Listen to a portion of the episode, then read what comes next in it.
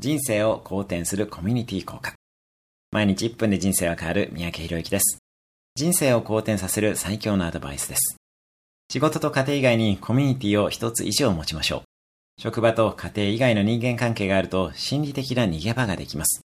本当に自立したいなら依存先を増やすのが早いということです。できれば運動系と学び系の2つがおすすめです。実践すれば仕事と家庭の両輪もうまくいきます。自分が何か熱中できることがあると、やりたいという気持ちを持ち続けることができるので、仕事も含めて人生が良い循環で回り出します。思い切って趣味をど真ん中に置きます。すると、ワクワクした状態をキープできるので、仕事も乗ってきますし、趣味のためにも時間もお金も増やしたいとなり、モチベーションも上がります。その熱中を持続させるのがコミュニティです。熱中の持続に効果があり、仕事と家庭以外の心理的な逃げ場にもなります。